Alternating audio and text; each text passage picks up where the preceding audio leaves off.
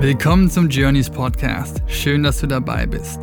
Mein Name ist Alexander Faubel und regelmäßig bekommt ihr hier inspirierende Menschen und Stories präsentiert, die euch dabei helfen können, euer eigenes Potenzial zu erkennen. Im Dialog beschäftigen wir uns mit der Frage, welchen Einfluss Psychedelics auf dem Weg zur Selbsterkenntnis und inneren Heilung spielen wir teilen Erfahrungen und stellen sowohl traditionelle als auch moderne Mental Health Tools vor, die dich auf deinem Weg begleiten können, das Leben zu führen, wonach sich dein Herz sehnt. Und nun wünsche ich dir eine wunderbare Zeit, wertvolle Impulse and let the journey begin.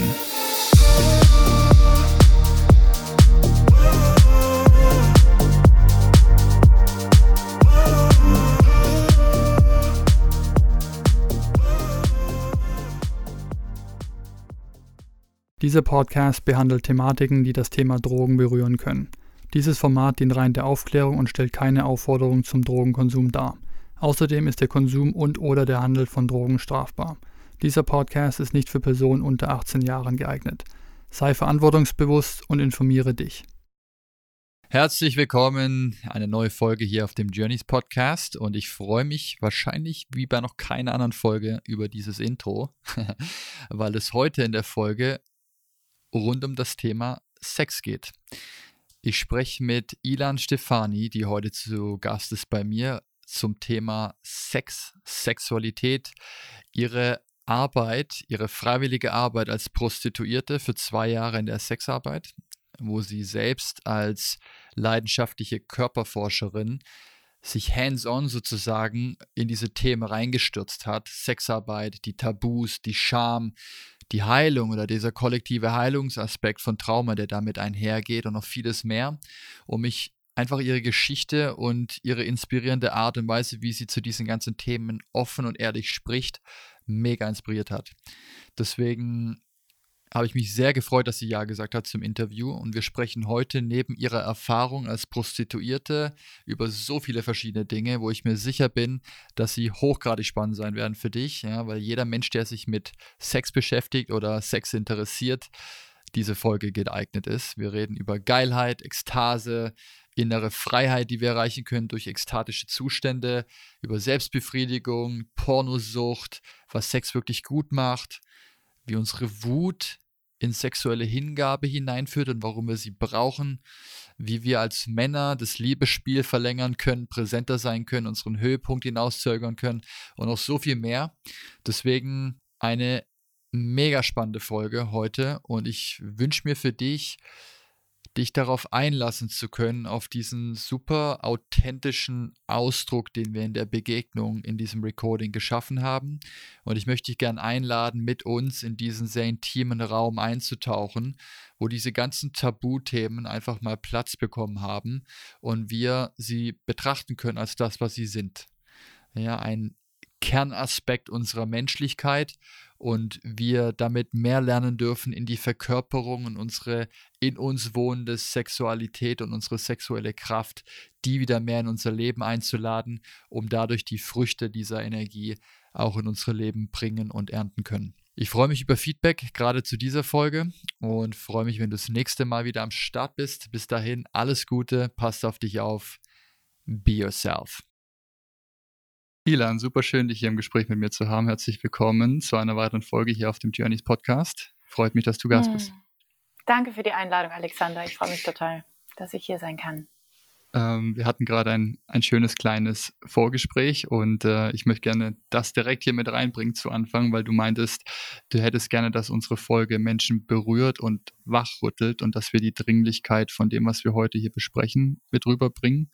Mhm. Und das möchte ich gerne unterstreichen. Und wenn wir gleich zu deiner Geschichte kommen, wird es für die Zuhörer sehr viel ähm, klarer werden, nehme ich an. Aber bei dir in deinem Leben und deinem Werdegang und was ich jetzt von dir so erfahren habe und mich ein bisschen eingelesen habe, möchte ich erstmal vorneweg sagen, dass ich es echt krass finde, hm. was du für einen Weg bisher gemacht hast, saumutig finde und ich da den Hut, den ich gerade nicht trage, ziehen möchte und hm. dir sagen möchte, danke, dass du so ehrlich da draußen deine Arbeit verrichtest. Und ich spüre, wenn ich Dinge von dir sehe und höre, dass es du bist dahinter und mhm. keine Maske dazwischen ist. Und das ist ein sehr zentraler Aspekt von meiner Arbeit, die ich mache, Begegnung zu ermöglichen ohne Masken. Und deswegen möchte ich dir dafür danken erstmal.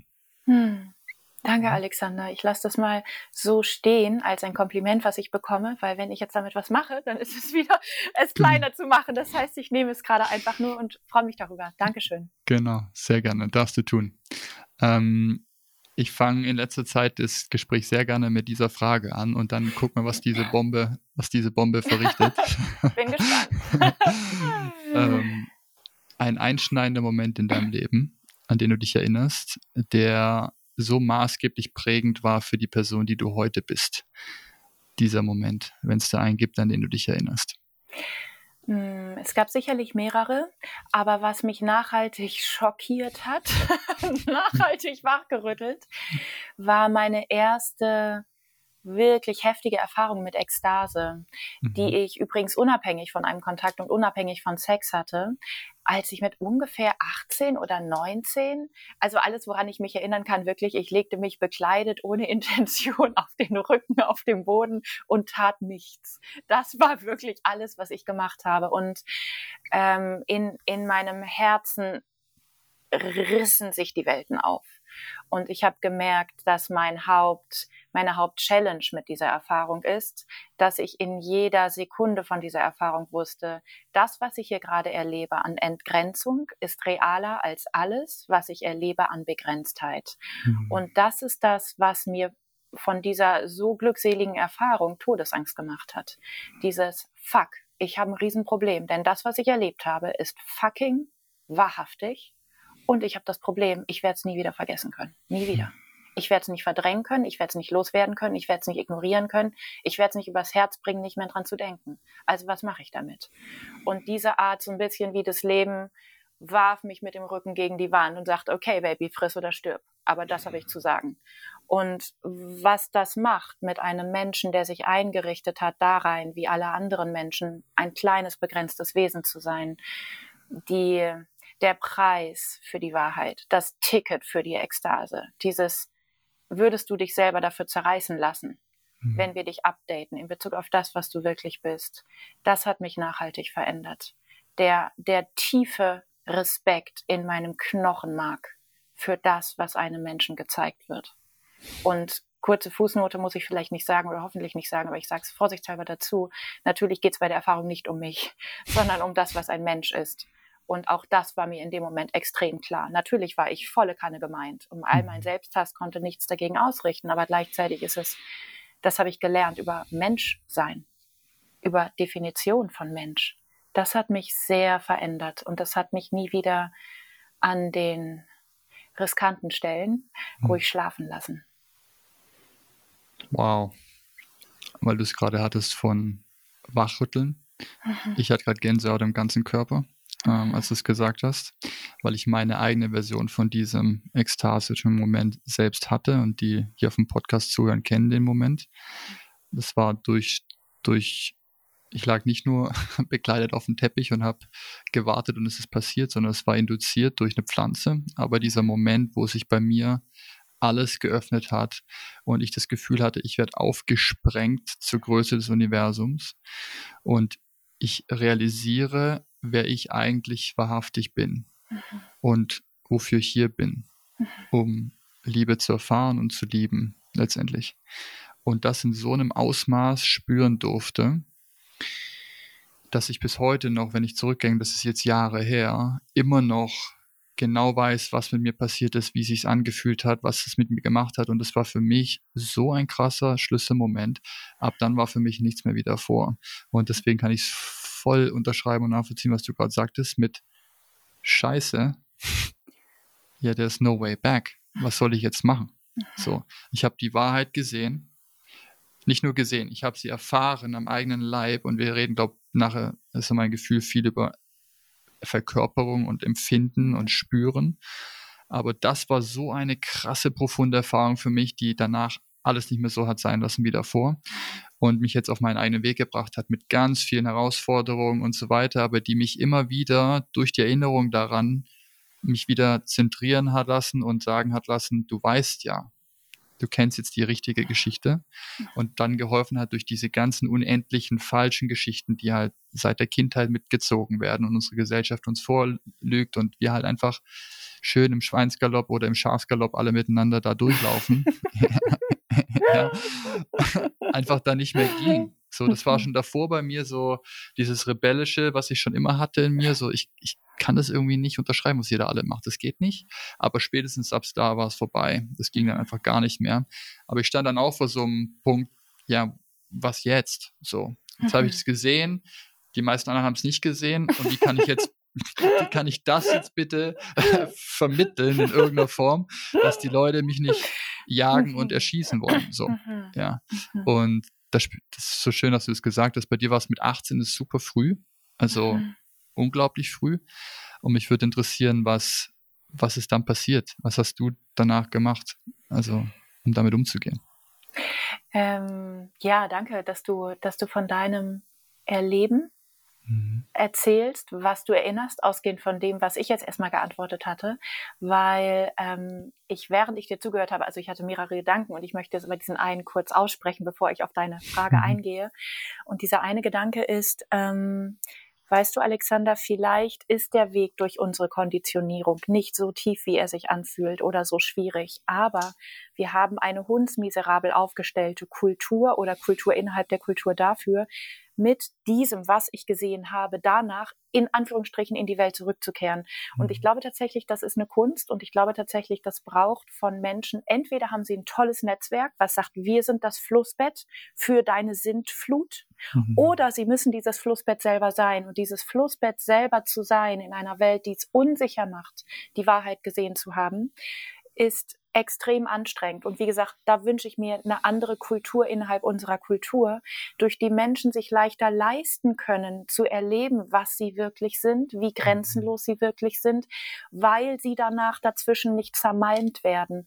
Und ich sage das mit dem im Mind, dass ich davon ausgehe, viele tausend Menschen mit mindestens in diesem Land, in dem wir reden, Millionen weltweit, zerbrechen daran und landen daraufhin auf Psychopharmaka oder in irgendwelchen Kliniken oder in irgendwelchen Symptomen oder Süchten, die ihnen nicht gut tun. Mhm. Und was hat das danach mit mir gemacht? Es hat in einer gewissen Weise, es hat mich ja sehr rausge, wie entkoppelt von mhm. dem, wie ich normalerweise dachte, so, äh, ich, Ilan, äh, mein WG-Zimmer. Also es war alles, ich will nicht sagen ordentlich aufgestellt, aber es war normal chaotisch aufgestellt, normal neurotisch. Mhm. Und plötzlich so zu merken, boom, das ist nicht mehr der Ansatz dessen Baby, wie man dich definieren müsste oder irgendjemanden. Es hat mich in dieser, ähm, ja, natürlich auch kulturellen Einsamkeit damit. Es war jetzt nicht wirklich, dass ich wusste, ich darf da nie drüber reden, mhm. aber es war auch nicht, dass ich wusste, ey, ich rufe dich mal kurz an, ich hatte jetzt auch so eine Erfahrung. Und ähm, ich glaube, es hat mich, es hat einen Aspekt meines Wesens, es hat mehrere Aspekte meines Wesens verstärkt. Das Gefühl von Dringlichkeit und Kraft, das Gefühl von Verzweiflung, was ich damals nicht wirklich wusste, dass ich das so sehr habe, und das Gefühl von Rücksichtslosigkeit. Es war mhm. eine gewisse Art und Weise von, ich schulde euch gar nichts, Freunde. Mhm. Denn mhm. alles, was ihr mir jemals erzählt habt, ist erstunken und erlogen. Es ist ausgedacht. Und es führt nur zu Leiden für alle Beteiligten. Also warum sollte ich Respekt davor haben? Es mhm. hat sozusagen meine meine Schritte in die Welt, oder zum Beispiel, wenn ich jetzt sage, es war mit 18, ich habe ja dann ab Anfang 19 bis Anfang 21 in der Prostitution gearbeitet und ich habe das ja gemacht und entschieden, völlig aus mir selber heraus, ohne mhm. dass irgendjemand mir dazu geraten hat oder daran Geld verdient hätte oder so. Und, und diese Art von, ich kann das machen, weil ich das will. Mhm. Und definitiv sind die meisten Alternativen, die offiziellen Alternativen, dass ich jetzt studieren könnte oder einen Master machen könnte, sehr viel langweiliger als im Puff zu arbeiten und die Schattenwelt kennenzulernen. Diese Art von Eindeutigkeit, aber auch Rücksichtslosigkeit und in einer gewissen Weise auch eine energetische Rücksichtslosigkeit mir selber gegenüber. Das hat sich dadurch verstärkt. Und ich will das weder problematisieren noch glamourisieren, dass ich in der Prostitution gearbeitet habe, aber ich glaube, also ein Aspekt, der mir sehr gefallen hat an dieser Arbeit, ist die Möglichkeit mit sehr vielen verschiedenen Menschen, wo die Begegnung das ermöglicht, in einer Tiefe sich zu begegnen. In einer Tiefe von, wir reden hier nicht über Smalltalk, wir reden hier nicht mhm. über Kleinigkeiten, sondern wir erzählen einander Geheimnisse, weil wir nicht mal die wirklichen Vornamen voneinander wissen. Und diese Begegnung unterhalb dessen, ich glaube, du hast das Wort Alltagsmaske verwendet, unterhalb mhm. der Alltagsmaske, unterhalb der Identität, das hatte ab da einfach einen unwiderstehlichen Sog. Mhm. Dafür braucht es nicht Prostitution, aber dafür braucht es immer, glaube ich, das Betreten von Räumen, die in dieser Kultur keine Liebe erfahren und keine Kultivierung erfahren. Und ähm, meine Wahl war eben, für alle, die das Video nicht sehen, Alexander zeigt seine Gänsehaut in die Kamera. ähm, ich glaube, es braucht immer die Räume, die diese Gesellschaft an den Rand gedrängt hat, weil in diesen Räumen immer schon die Energien zirkulieren durften und zirkulieren dessen, was ein Mensch ist, jenseits seiner kleinen Konstrukte. Wow. Sagen wir so, vielleicht bevor ich dich, gleich natürlich, Sekunde, ich mag den Satz noch sagen, ähm, wenn es mir darum geht, es weder zu glamourisieren noch zu problematisieren. Mhm. Es hat mich es hat mich mehr als die Schöpferin meines Lebens in mein eigenes Leben gesetzt. Und das hat es getan mit Vehemenz. Das heißt, es war sozusagen wie ein Komet, der einen Planeten trifft, zerstört, wehtut, Sintfluten hervorruft und kreiert. Und dieses Schöpfungsmoment, dieses Kreationsmoment, das ist das, wo ich gerade dran hängen bleibe. Der Mensch, der von der Wucht seiner Wahrheit getroffen wird und der daraufhin unwiderruflich kreierend statt mhm. konsumierend sein Leben gestaltet. Das ist das, wie ich es gerade runterbrechen würde, ja. worüber ich spreche in Bezug auf mich, aber natürlich in Bezug auf eigentlich das Wissen, was ist die Dynamik einer solchen Erfahrung. Sehr, sehr, sehr nah an dem, wie ich meine Erfahrung beschreibe mhm. ähm, und was danach mit mir passiert ist. Und dieses, diese Schöpferkraft, the Creator, to to move from, wie du sagtest, Konsum und mitschwimmen und mhm. mein Leben dahin leben, funktionieren, sage ich immer recht gern. So, die meisten funktionieren sehr gut in diesem System. Sehr wenige aus meiner Sicht leben wahrhaftig. Mhm. So, zwar ihr eigenes Leben. Und dieser Funke, den ich bei dir gehört habe, der da auch angesprungen ist, zu so einem, so einem unermesslichen diese Potenz selbst zu spüren in einem, dass diese Kraft in einem innewohnt und nirgendwo anders herkommt, aber dann Teil von allem ist und wir sie als Teil von allem anderen auch sind und zurückgeben können und in diesem Einklang dann dieses Leben erkunden dürfen. Aber in dem Moment diese, für mich war es wie so, der Vorhang fällt und plötzlich war der Weg klar nicht klar im Sinne von, guck mal, die Straße und dann nach rechts und dann nach links, so, gar nicht. Sie aber haben ihr Ziel erreicht. Oh, wie schön wär's. ja, genau. Aber das Gefühl, und das ist verbunden, ich rede oft, sehr oft von Urvertrauen, dass ich davor bis zu dem Moment nicht so spüren konnte, dass mir dann immer ab dann sowieso den Rücken gestützt hat und gesagt hat, das ist the right path. Mhm. Und wenn ich vom, vom Weg abgegangen bin, immer die, die, die, die, die, sie kommen vom Kurs ab, bitte wieder mhm. zurück auf den Weg. Das war seitdem geboren worden, aber immer in Verbindung mit dem Gefühl in mir, ich besitze diesen inneren Kompass. Da drin wohnt der und ich kann dort nur rankommen und ihn hören, wenn ich ruhig werde. Mhm. Wenn ich die Begegnung ermögliche mit mir selbst, in mir drin, in diesem Raum, den ich dann öffnen kann und diese Bedingungslosigkeit einladen kann, um mich selbst mhm. da drin zu sehen, so wie ich bin. Mhm. Nur, wie gesagt, bei mir kamen halt Substanzen dazu, die haben wie so ein, wie so ein Hammer einfach diesen Vorhang zertrümmert. Das war halt rabiat. Mhm. Es gibt da auch sehr sanftere andere Möglichkeiten, da hinzukommen. Deswegen don't do, try this at home, ja. Aber die, die mhm. Möglichkeit, diesen, diesen Vorhang mal weggerissen zu bekommen und es mhm. auf einen Blick zu sehen, wow, okay, jetzt weiß ich, worum es geht. Und dann geht der Vorhang wieder zu, aber dann nicht mehr ganz, der bleibt so ein bisschen offen und dann mhm. heißt, und jetzt mutig sein und bitte weitergehen, weil mhm. off you go. So, kleiner Mensch, du mhm. weißt jetzt, was zu tun ist. Bitte lebe deine eigene Schöpferkraft aus und tu Gutes in dieser Welt. So. Ja. so darf ich ganz kurz reinspringen, bitte, Alexander, bitte. weil es ist so schön, dass wir uns jetzt gerade wie in einem Gespräch, was aufgenommen wird, kennenlernen, weil das ist, ist so spannend, Worte in diesem Bereich sich aufhalten zu lassen und in diesem mhm. Bereich zu bewegen, statt im Bereich von, was haben wir beide über irgendein Problem gelernt, das wir entweder nie wirklich hatten oder auch nicht gelöst haben. So, also das ist gerade einfach total schön zu erleben. Und ähm, ich, ich, ich will nochmal, du hast es auch schon gesagt, aber ich will mal auf diesen rabiaten Aspekt mhm. eingehen, auf dieses Schockmoment, mhm. weil es ist wirklich, ähm, also dieses Bitte wenden, bitte tu Gutes. Ich habe häufig das Gefühl gehabt, das Leben sagt so, so Baby, und wenn du nicht spurst, dann treten wir dir in den Arsch. Aber du wirst also diese, es gibt es gibt einen Point of No Return, mhm. der auch Angst macht in dem Sinne, dass energetisch sehr klar erlebt wurde, es geht nicht in dem Sinne um mich, wie ich dachte, dass es um mich geht oder wie ich gerne hätte, dass es um mich geht. Und es geht sehr viel mehr um mich, als ich mir je gegönnt hätte. Mhm. Und diese, diese Wucht, diese Last, dieser Fluch der Ekstase sozusagen, mhm das möchte ich auch nochmal mit reinbringen. Auch mit diesem, wenn du zum Beispiel sagst, ähm, ab da war Urvertrauen da, es freut mich sehr, Alexander.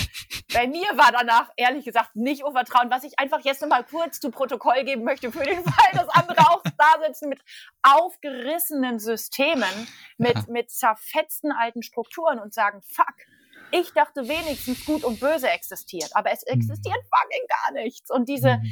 dieses, ähm, es ist wie, wenn du sagst, sei mutig, dieses, ich glaube, wir lernen in dieser Kultur eine Form von Beruhigung, die eben niemals ein wirklicher Release im Nervensystem ist, sondern die eine Sedierung der kochenden Unruhe und Todesangst ist.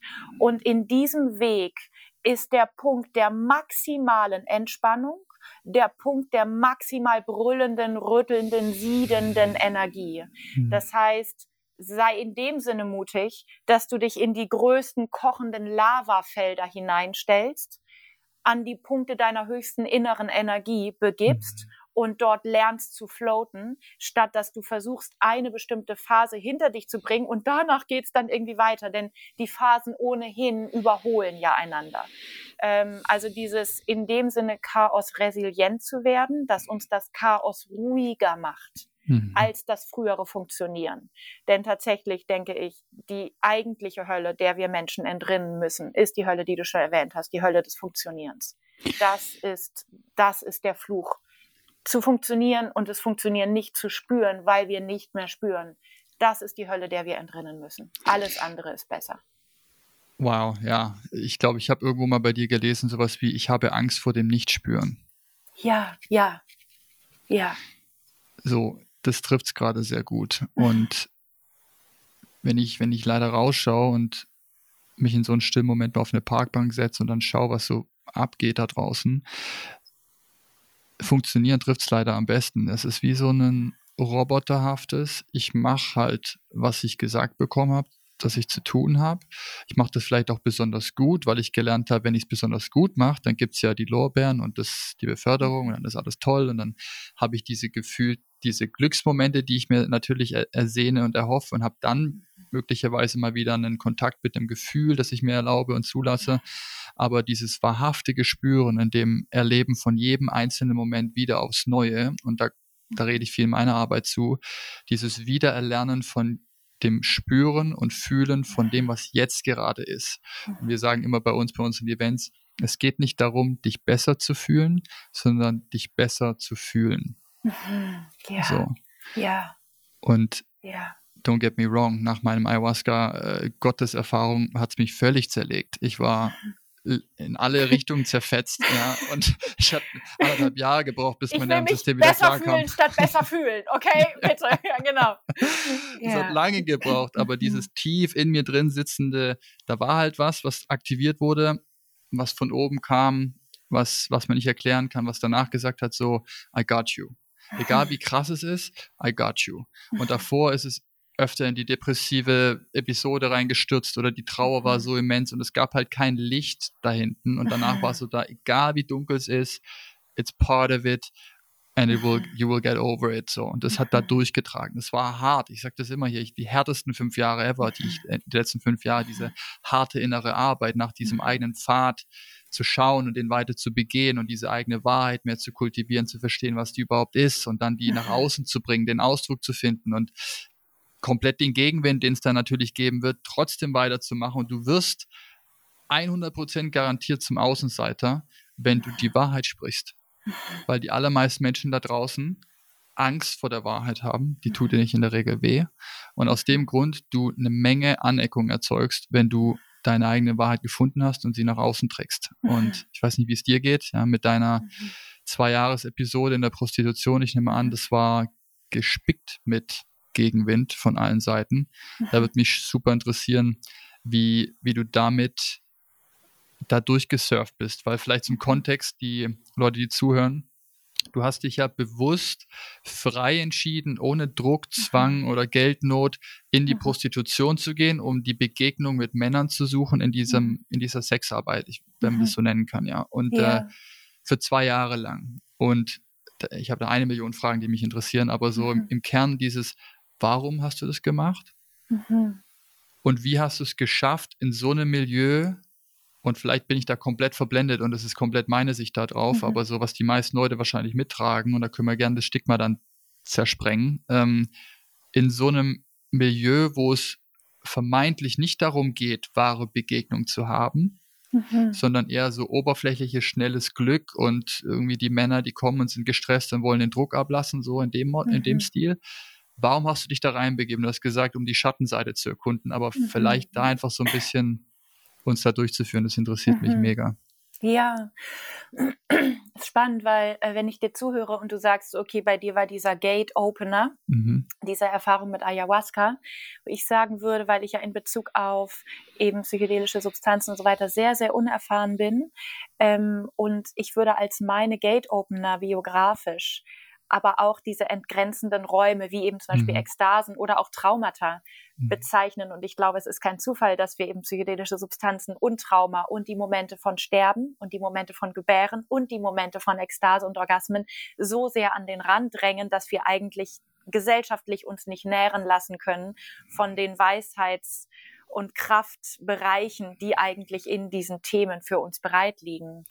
Und ich glaube, also sagen wir so, um zu verstehen, damit ich verstehe. Weshalb ich freiwillig und so begeistert und auch wirklich so gerne in der Prostitution gearbeitet habe, diese zwei Jahre. Ich dachte in diesen zwei Jahren so voll süß, so mit Anfang 20, ich dachte so, hoch, das mache ich mein Leben lang. Also es war irgendwie so, oh, es ist perfekt. Es war wirklich, ich war die zwei Jahre, die ich dabei war, wirklich so, okay, das ist hier gesucht und gefunden. Mhm. Ähm, und dafür reicht natürlich nicht, okay, ja, mit 18 hatte ich keine Ahnung, eine Herzexplosion und dadurch ist jetzt sowieso alles verschoben. Das ist natürlich viel zu schwach um das so tief irgendwie passend mich erleben zu lassen. Aber ich habe diese trügerische Sediertheit und diese trügerische Taubheit sehr früh abbekommen. Und zwar, mhm. weil ich eben nicht in meiner Kindheit traumatisiert wurde, im Sinne von geschlagen oder missbraucht, weil ich eben Jahrgangsbeste war im Abitur, weil ich eben am Gymnasium die neunte Klasse übersprungen habe, weil ich ja so ein tolles Töchterchen bin. Und also ich habe extrem früh mitgekriegt, wie sehr die ganze Welt sagen kann, Haken dran, Haken dran, Haken dran, du kommst wahnsinnig gut klar und in mir dran überhaupt nicht stimmte. Vor allem ich nicht nur mich äh, nicht gut gefühlt habe, ich habe mich einfach nicht gefühlt. Das ist die Hölle des Nichtspürens. Das ist das, wovor ich zu Recht Angst habe. Und jetzt können wir lang spekulieren, warum ich damals in Berlin mich nicht stattdessen zum Beispiel in die Drogenszene gestürzt habe, um damit mein Energiesystem aufzureißen. Aber ich wollte mein Energiesystem aufreißen. Ich wollte mich aufreißen. Ich wollte ich wollte spüren, dass dieser Tag den Abdruck meiner Entscheidung trägt, den Abdruck meiner Freiheit, den Abdruck dessen, was ich möchte und was ich nicht möchte. Und der bis dahin freieste Moment meines Lebens, wenn wir jetzt mal von den mystischen Öffnungen absehen, die sind von mir aus immer ein anderes Level. Ich gestehe, da kommt der Puff nicht gegen an. Aber einfach dieses Moment, als mir an meinem ersten Arbeitstag im Puff eine Kollegin ein paar High Heels in die Hand drückte, weil ich keine hatte. Mhm. Und ich da mit dem ersten Make-up meines Lebens, ich konnte mir nicht mal die Wimpern tuschen, ich, weil ich sowas nicht konnte. Ich musste das jetzt aber irgendwie machen, weil ich dachte, das gehört jetzt zu meinem alter Ego hier dazu. Und dieses Moment, dieses Bad im Puff abzuschließen und mich dem Spiegel zuzuwenden und mich jetzt mit so ein bisschen Make-up in eine Prostituierte verwandeln zu sollen, war der freieste Moment meines Lebens. Und damit mache ich keine fucking Werbung für den Puff. Ich mache nicht Werbung für diese Kultur. Wie kann jemand in dieser Gesellschaft, die so viel weiß und so viele Privilegien hat, sorry, dass ich gerade deutlich werde, aber wie mhm. kann diese Gesellschaft es so fundamental vereiern, der nächsten Generation ihr Geburtsrecht auf ihre innere Grenzenlosigkeit, ihre innere Freiheit zu lassen? Wie können wir das so tief verbergen, dass eine 19-Jährige in einen Freiheitslachflash gerät im Puff? Und dann gönnen wir ihr das aber von Herzen, weil besser dort als nirgends. Und genauso, sorry, wenn ich jetzt noch einen draufsetzen darf, aber die ersten Tage im Puff waren vor allem davon geprägt. Ich weiß noch, nach ein paar Tagen ähm, hatte ich mit einer Kollegin gesprochen. Sie sagte so, wie läuft Supporter? Wie ist es so? Und ich so, äh, irgendwie alles super. Und ich hatte irgendwie erwartet, dass tausend Fragen kommen, dass ich alles nicht kann, dass die Männer Sachen wollen, die ich nicht mal buchstabieren könnte und so. Es war halt alles gar nicht so. Mhm. Und ich habe sie so leicht ratlos angeschaut und habe gesagt, du, äh, es ist eigentlich alles wie immer, wie überall sonst auch. Und sie sagte, ja, das hast du jetzt wohl auch gemerkt. Das heißt, es mhm. ist zum einen der, das, das bestgehütete Geheimnis des Puffs, ist sozusagen, das ist gar kein Geheimnis. Es ist nur genau das, was wir halt überall sonst auch machen. Aber mit diesem brutalen Satz, was nichts kostet, ist nichts wert. Ich habe halt auch die Erfahrung gemacht, und zwar auch wiederum mit 19 zum ersten Mal, dass Männer, die weit erfolgreicher, weit reicher, viel älter, viel lebenserfahrener sind als ich, mich behandeln absolut auf Augenhöhe absolut auf Augenhöhe. Mhm. Ich bin kein Erstsemester, ich bin keine, die gerade ihr Abitur gemacht hat, ich bin niemand, den man in der Disco blöd angraben kann, wo man sich nicht so, so irgendwie anstrengen muss, sondern ich bin in dem Sinne ein Erwachsenes gegenüber, dass ich mit meiner eigenen Doppelidentität da bin, mit meinen eigenen Geheimnissen. Und Peter, der mir gegenüber sitzt, heißt vielleicht nicht Peter, mhm. aber er hat mir damit nichts voraus. Und auch das möchte ich einfach wie kurz kurz hinzugeben, dieses, weißt du, wenn du mich fragst, warum bin ich in ein so extremes Setting wie die Prostitution gegangen? Ich vermute, neben all den Neurosen, neben all den Traumata, neben all den Blackouts, die ich von mir aus hatte, ich vermute, an einem Punkt war ich auch einfach gesund und mhm. war ich auch einfach wach und wusste, Begegnungen mehr auf Augenhöhe, mit mehr Respekt, Begegnungen, die lebendiger sind, kriege ich nicht mit größerer Wahrscheinlichkeit im Nicht-Puff statt im Puff. Also warum nicht im Puff? Es ist wie der, der Puff hat sehr viele Dinge nur besser komprimiert. Es ist wie eine Flüssigkeit, in der sich der Ozean besser spiegelt als in einem Schlammtropfen. Mhm. Und ich bin sehr glücklich, dass ich mich durch den Schlamm meiner Kultur nicht graben musste, entlang des Schlammes meiner Kultur, bis mir nach drei Ehen auffällt, es hat vielleicht alles was mit mir zu tun, sondern dass dieser Punkt auch einfach das, wie, wie anstrengend Prostitution energetisch ist und sexuell auch sein kann oder wie, wie viel Imprint körperlich auch in einem landet. Das alles war auch wie, okay, du kannst das hier alles lernen, du kannst das hier alles studieren, du kannst es hier alles lieben, aber es kommt alles mit einem Preis. Und beeil dich, lern schnell, lern schnell. Ich bin dankbar, dass ich schnell lernen musste. Mhm. Und tatsächlich alle Gate Openers, die wir, vielleicht ist das das Wesen eines Gate Openers, ob es Ayahuasca ist oder oder in meinem Fall der Puff oder ist es Trauma oder ist es sonst was. Wahrscheinlich ist das Wesen von Gate Openers, sie hassen es mehr als das gerade Nötigste an Zeit einem Menschen zu geben. Sie mhm. häufen lieber zu viele Lectures in eine Stunde statt eine zu wenig. Das ist vermutlich das Wesen. Aber mhm. ich hatte eben dieses Gefühl, dieses langsame, qualvolle Aufwachen im Laufe von Jahrzehnten, das würde ich nicht aushalten. Ich bin viel zu verkopft. Ich bin viel zu, ich bin viel zu angekommen in dieser Kultur. Ich komme viel zu trügerisch gut zurecht.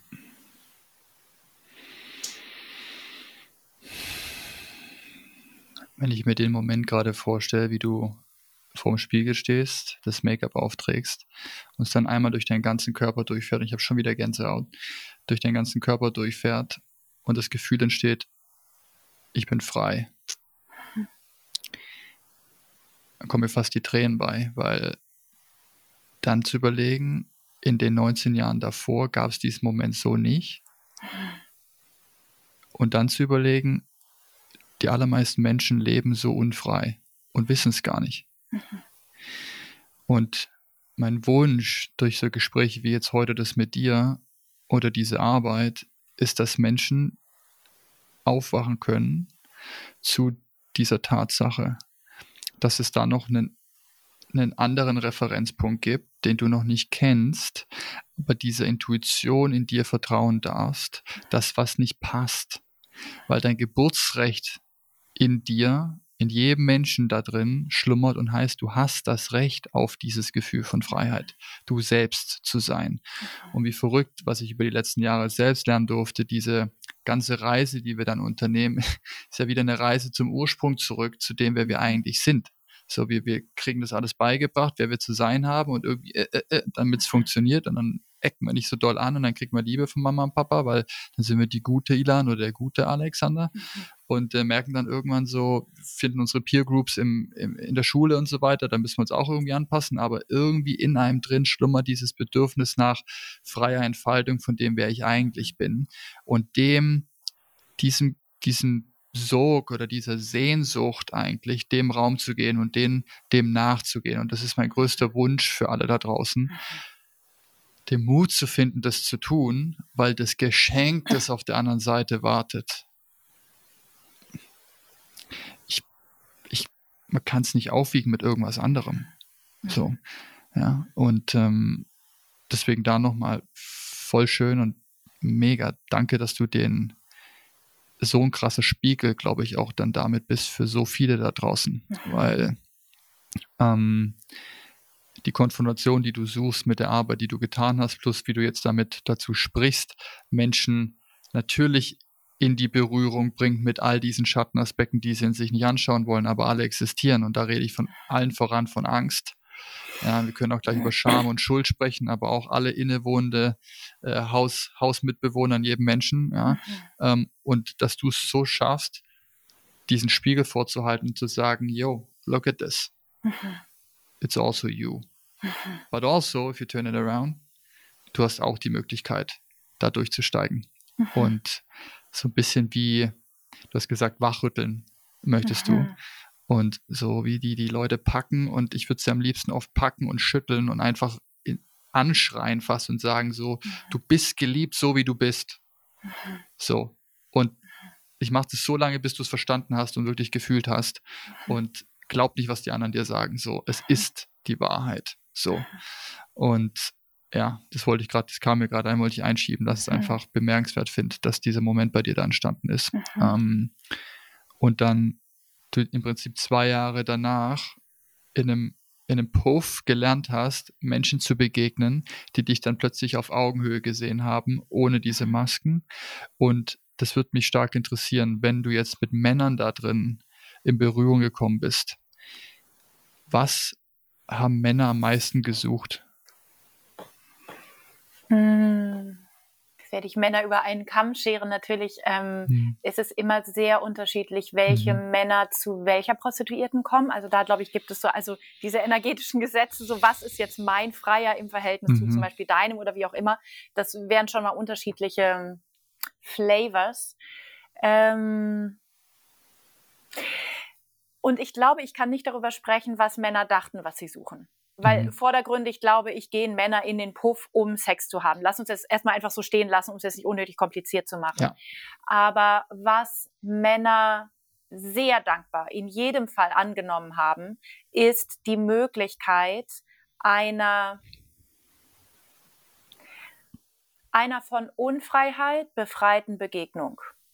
Mhm. Und wenn in diesem Sinne eine Verkrampftheit von, ah ja, normalerweise muss ich ja mit Frauen so umgehen. Ach nein, glücklicherweise nicht, denn es ist ja eine Hure. Also das heißt, wenn diese ganzen Schichten von Angestrengtheit zwischen Männern und Frauen in dieser Kultur wegfallen, dann fällt auch diese primäre Wichtigkeit von Sex häufig weg, mhm. weil Sex nur der Türöffner ist für diesen Moment, wo ich wenigstens nach meinem Orgasmus ein paar Momente, bevor ich eigentlich wieder meine Schuhe anziehen müsste, in diesem von Unfreiheit befreiten Raum mit einer Frau sein kann. Also es geht viel mehr um dieses kann ich neben dir körperlich, energetisch, sexuell atmen und kann ich dich mit dem, was ich alles bin, berühren, kann ich dir begegnen, ohne dafür in einer bestimmten Art und Weise performen zu müssen, in einer bestimmten Art und Weise sein zu müssen oder bestimmte Dinge mit dir richtig machen zu müssen. Mhm. Und ich glaube, das ist ein ganz großer Punkt, den Männer sehr genießen können oder unbewusst sehr, der sie in den Puff trägt. Ist dieses einer Prostituierten gegenüber nicht so manisch alles richtig machen zu müssen, weil der Liebesentzug, Schrägstrich Sexentzug, wenn sie es falsch machen, einfach nicht so sehr im Feld ist. Weil eine Prostituierte erstmal den Job hat, zu sagen, sofern es über ihre Grenzen geht, zu sagen, es ist großartig, wie du das machst. Ich hätte es nicht besser. Also das ist ja, das ist ja eine Wahnsinnsabsicherung. Es ist ja mhm. erstmal, ich kann da ja reinrennen, wie ich will. Und erstmal ist das Setting ja so aufgestellt, dass ich Recht habe damit. Ja. Und was sagt uns das? Sagt uns das, dass Männer ähm, irgendwie egoistisch sind oder schwanzgesteuert oder narzisstisch oder sonst was? Nein, im Kern kann ich das alles nicht bestätigen. Im Kern mhm. ist es, Männer haben sehr viel Angst gelernt und sie spüren von der Angst, die du eben gesagt hast, diese ganzen Hausbewohner, sie mhm. spüren diese Angst nicht. Sie schlottern vor Angst. Nein, sie vibrieren nicht vor Begehren, sie schlottern vor Angst. Mhm. Und sie haben nur Sex gelernt als das, was kraftvoll genug ist, das energetisch aufzubrechen. Das heißt, im Kern ist es ja eine Befreitheit von inneren Momenten der Zurückhaltung, bei denen sie nicht mehr wissen, wie sie es anders als im Sex und anders als mit einer Frau und anders als heimlich knacken sollen oder können. Mhm. Das könnten wir sagen, ist dieser Aspekt von Freiheit. Dann ist es der Aspekt von Sicherheit im Kontakt. Und dann ist es der Aspekt, und das glaube ich ist wie ein ganz, ganz tiefer Motor für ganz, ganz viel, was Männer machen, ja, und Menschen machen, aber ich möchte gerade bewusst über Männer reden. Es ist dieses in diesem sicheren Raum, in dem ich mehr so sein kann, wie ich eigentlich bin oder sein möchte oder mich frei fühle eine Frau damit sexuell oder energetisch zu erreichen. Jetzt können wir argumentieren, sehr wahrscheinlich spielt die Prostituierte, dass du sie sexuell erreichst, statt mhm. dass du sie sexuell erreichst. Anyhow, warum ist das Setting so? Warum werden Huren teuer dann, wenn sie zusätzlich zum Sex ermöglichen, dass sie bestätigen können, dass sie Rückmeldung geben können, dass sie in einen Dialog gehen können, dass sie anbieten, ein Gegenüber zu sein. Warum? Weil es im Kern darum geht, dass Männer, es ist wie, dieser kollektive männliche Schmerz mit dem, was Männer zu geben haben an Liebe, an Heilung, an Kraft, an Präsenz, an Geschenk, an Weisheit, damit nicht mehr zu wissen, wohin und damit nicht mehr willkommen zu sein und missverstanden zu sein als der, der vergewaltigt oder zu viel ist oder der Täter ist oder die Bomben wirft. Diesen kollektiven männlichen Schmerz zu entrinnen von mir aus für 80 Euro, von mir aus für 100 Euro für eine halbe Stunde, aber dem zu entrinnen und sei es für fünf Minuten, das trägt Männer in den Puff. Ich glaube, das trägt Männer in den Puff. Die Prostituierte als das Tor in die Welt, die ihre Kraft und Liebe nehmen kann. Die da bleibt oder mehr, mehr dadurch da ist, statt weniger. In einer vor sich selber versteckten Weise lieben zu können, ohne sich dafür unkörperlich machen zu müssen oder unsexuell. Das trägt Männer in den Puff. Und das sind im Kern extrem gesunde, mystische Instinkte. Das sind im Kern extrem wichtige und kraftvolle und geeignete Schneisen in die Freiheit. Das heißt, ich hm. möchte immer gerade eine Lanze schlagen, brechen, wie auch immer, für Männer, die in den Puff gehen, weil ich dem ein bisschen was entgegensetzen möchte, wie es uns so leicht fällt, über Männer zu reden, die in den Puff gehen, weil es ja sowieso immer die anderen sind. Wir sind es ja nie. Ja, genau. Das, das ist mein Antwortversuch oder Gemälde. Ausgehend von deiner Frage so, äh, was wollen die da? Genau. Ja. Schönes Gemälde. Ähm, provokante Frage. Sind männliche Puffgänger die mutigeren Pornoschauer? Das weiß ich nicht. Ich weiß aber auch nicht, wie viel Mut es kostet, Pornos zu schauen. Ähm, ich, ich weiß es nicht. Ich hätte jetzt von meinem Bauchgefühl her, ehrlich gesagt, das Gefühl, aber da spreche ich vielleicht jetzt auch eher für die Männer, die tendenziell bei mir gelandet sind. Und ich weiß, es sind dann nochmal andere als die bei meiner, keine Ahnung, Kollegin Kara und Kollegin Claudia, die hatten nochmal irgendwie andere Typen. Mhm. So. Aber bei meinen Typen würde ich, glaube ich, sogar sagen, dass sie nicht besonders viel mit Pornos anfangen können und dass sie diesen Bereich von Pornokonsum in ihrem Leben nicht wirklich ausgebaut haben. So im Sinne von, boah, jetzt habe ich irgendwie eine neue Website und irgendwie ein neues Abo und irgendwie, wow, voll die neuen whatever Images, muss ich mal mhm. ausprobieren. Ich, ich habe fast eher das Gefühl, das, was meine Männer, wenn ich sie mal so nennen darf, im Puff gesucht haben, war, gibt es einen Weg hindurch, durch diese sexuelle Nervosität oder diese mhm. sexuelle Fear of Missing Out? Mhm. Gibt es einen Weg darunter?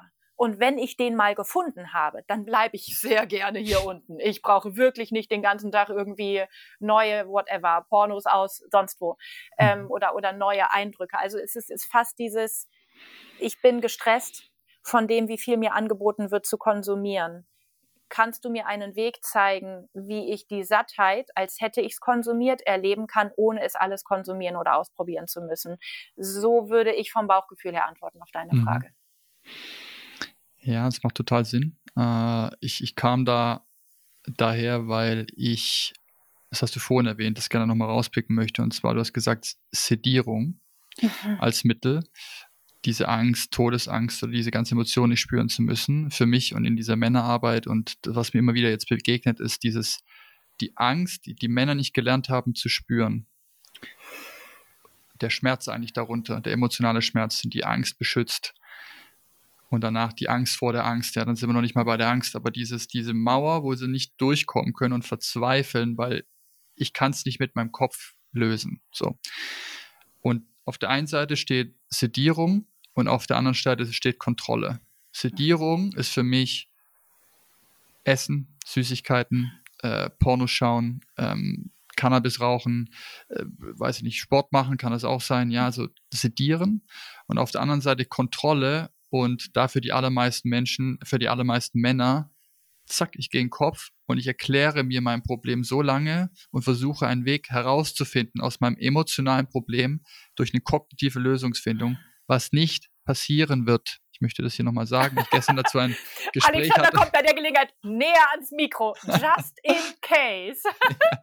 du kannst ein emotionales Problem nicht mit deinem Kopf lösen. Du verrennst dich da drin weiter und es wird sich nicht verbessern. Und was du suchst, ist eine Auflösung von diesem emotionalen Zustand, der dir gerade wie ein beklemmendes oder einengendes oder nicht freies oder sonstiges Gefühl im Körper erscheint. Vielleicht ist noch nicht mein Gefühl, es ist nur eine Körpersensation, aber du magst es einfach nicht. du hast Angst davor und das möchtest du gekonnt männlich lösen.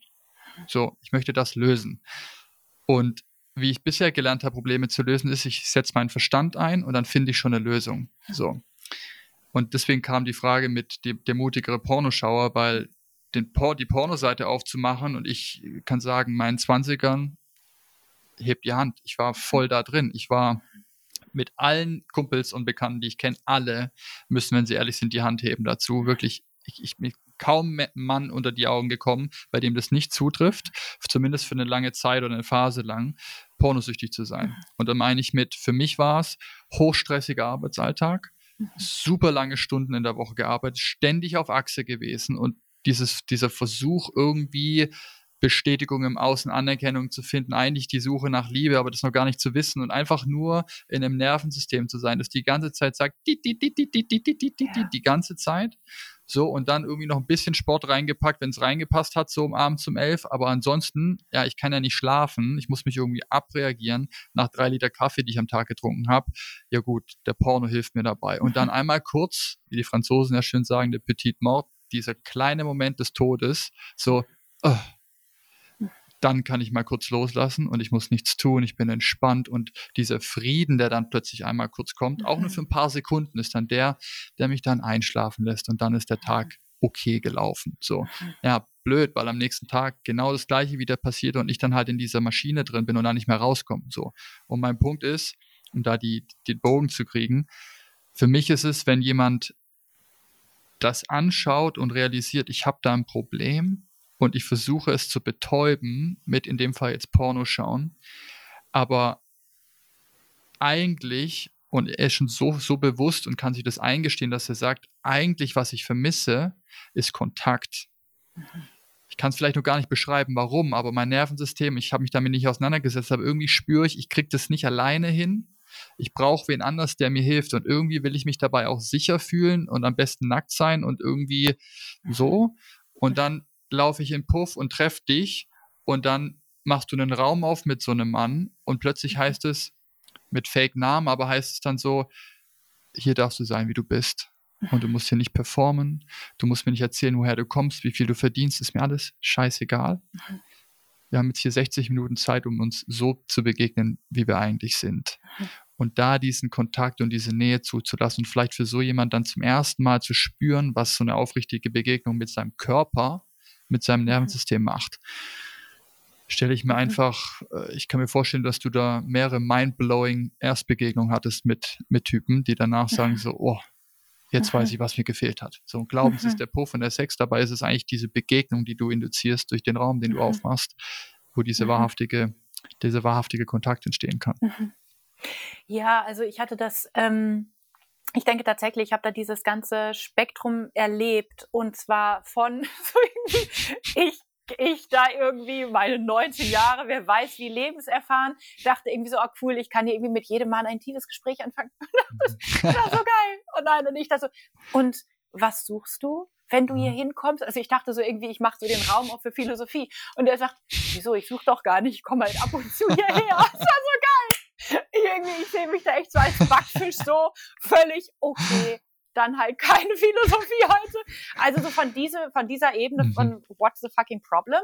Mhm. Ähm, bis hin zu dem, dass es uns beide sehr überrascht hatte, also mich mhm. und den Mann sehr überrascht hatte, dass äh, wir zum Beispiel uns plötzlich totgelacht haben, dass wir dieselben lateinischen Sätze aus irgendwelchen lateinischen Klassikern auswendig konnten, dass wir irgendwie 60 Minuten Rückenmassage, begeistertes Reden auf Latein, das wären so 60 Minuten, es tut mir leid, wir wollen so. Und wo, wo er aus, aus sich heraus sagte, this was perfect.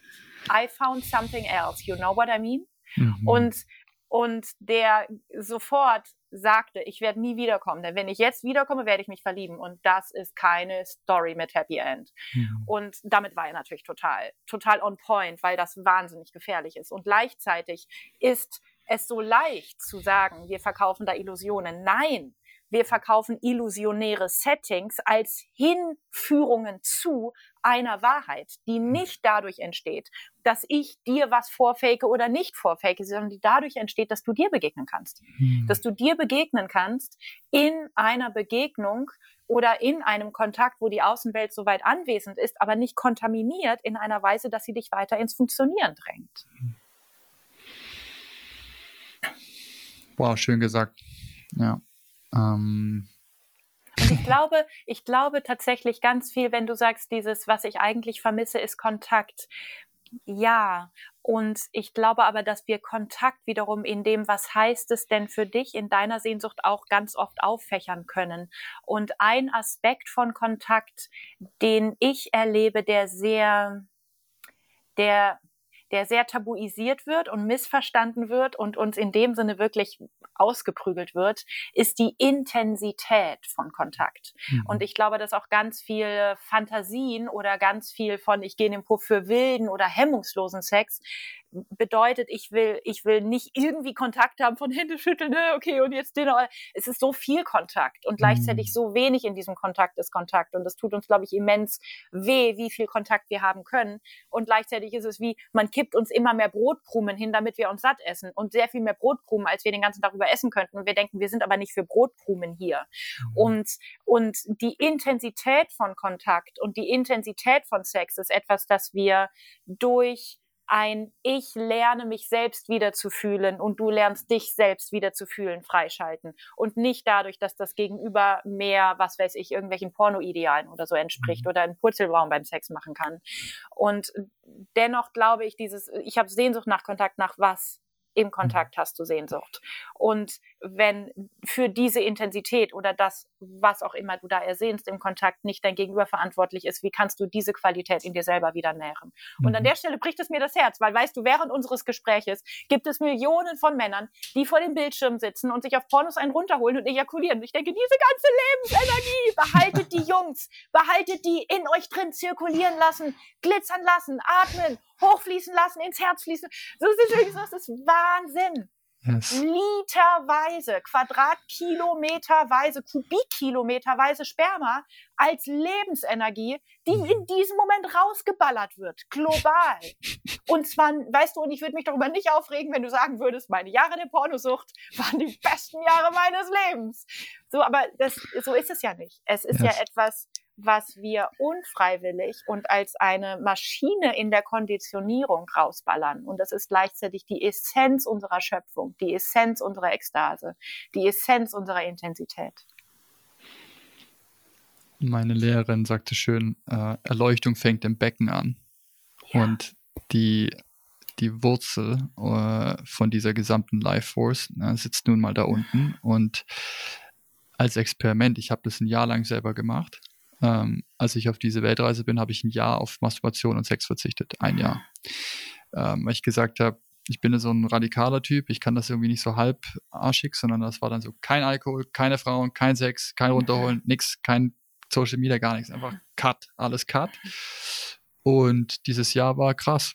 Also allein das muss jetzt nicht ein Jahr sein, aber mal jeder Typ sich mal zu versuchen, wenn du jeden Tag den runterholst und das nicht anders hinkriegst. Und das ist wahrscheinlich die eine der stärksten, ähm, sag mal, Stress, Stress-Release-Mechanismen, die du eingebaut hast in einem Tag, weil es so schnell funktioniert und jederzeit erreichbar ist, kannst du überall machen, so, zack, musst du nicht halbe Stunde atmen dafür, es geht zack, drei Minuten, vielleicht auch 30 Sekunden. Und dann äh, das mal zu lassen für eine Woche und zu beobachten, was mit dir passiert. Immer wenn der Impuls kommt, so jetzt ist aber wieder Zeit, okay, mal wahrnehmen, was in deinem Körper an Spannung gerade entsteht, die du nicht aushalten kannst mhm. und die du entladen möchtest dadurch. Ist ja nichts anderes. Ich möchte diese Spannung, hast du vorhin schon gesagt, diese Anspannung entladen, damit ich mich wieder relaxen kann. So. Und das mal zu beobachten und dann zu zu schauen, in welchen Momenten und in welchen Tageszeiten und wann passiert es besonders und sich da hinein zu entspannen und nicht diesen Impuls nachzugehen, wenn es denn geht. Und wenn nicht, dann mal zu realisieren, yo, ich habe da ein Thema und ich habe keine Möglichkeit bisher gefunden, wie ich da anders ran kann, außer Pornoseiten aufzumachen und mir einen runterzuholen. Es war für mich ein, ein krasser Gateway, um mehr in die Verbindung zum Körper zu kommen. Am Anfang war es erstmal ein, ich spüre mich gar nicht. Das war einfach ein Schock. So, krass, nee, Mann, da ist nichts mehr da. Wie geht das überhaupt? Das war wirklich angsteinflößend. Das gibt's doch gar nicht. So. Und dann immer mehr da reinzukommen und dann zu realisieren, so krass, wie, wie lange habe ich mich eigentlich schon nicht mehr in meinem eigenen Körper sicher, sowieso nicht, aber überhaupt mal gespürt. So. Und ich sehe das bei so vielen Männern da draußen. Ähm, und das, dieses einfach nur einmal in, den, in das Gesicht von einem anderen Mann schauen, ich kann dir sagen, wie er leidet. So.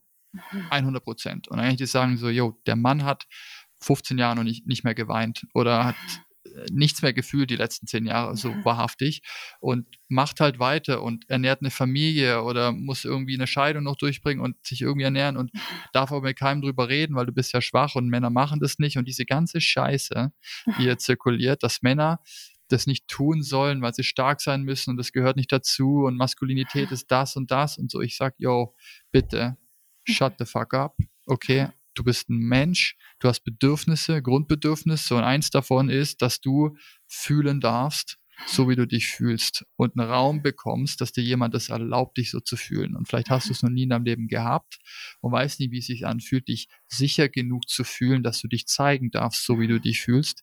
Dann Möglichkeiten aufzusuchen, wo du das vielleicht zum ersten Mal erfahren kannst. Und wenn das zum ersten Mal passiert, der Release, der dann entsteht, wenn du mal diese Emotion loslassen kannst und so richtig da mal reinfällst, kannst du hundertmal mhm. onanieren. Das ist, ist kein Vergleich dazu. Mhm. So. Und da, da mhm. bin ich bei dem Punkt Ekstase, den du so gerne verwendest und so, so gern zusprichst. Den finde ich voll schön, ja. Ecstasy, Ekstase. Der, was ist der Unterschied zwischen Ekstase und Geilheit? provokant könnte ich sagen. Geilheit entsteht fast, also provokant, aber mhm. lass mich das jetzt mal so überspitzt sagen. Geilheit entsteht als Angst vor Ekstase. Geilheit mhm. entsteht als Angst vor Intensität, weil Ekstase oder sagen wir Intensität, ich meine, das Ding ist ein bisschen, weißt du, wir reden hier über viele Dinge, so im Sinne von, ach, deine Freiheit, du hast dein Geburtsrecht drauf und du darfst deine Gefühle fühlen. Weißt du was? Das sind aber auch Dinge, die brodeln in dir. Also ich meine, die kreieren Leiden, wenn du sie nicht fühlst. Es ist nicht so, du darfst deinem Geburtsrecht nachkommen, sondern so, ey, kümmere dich besser um deine Freiheit, weil wenn du dich um deine Nichtfreiheit weiterhin kümmerst, dann geht's dir nicht wirklich gut und zwar genau mhm. deswegen. Also es, diese Dinge haben halt auch einfach einen Grip.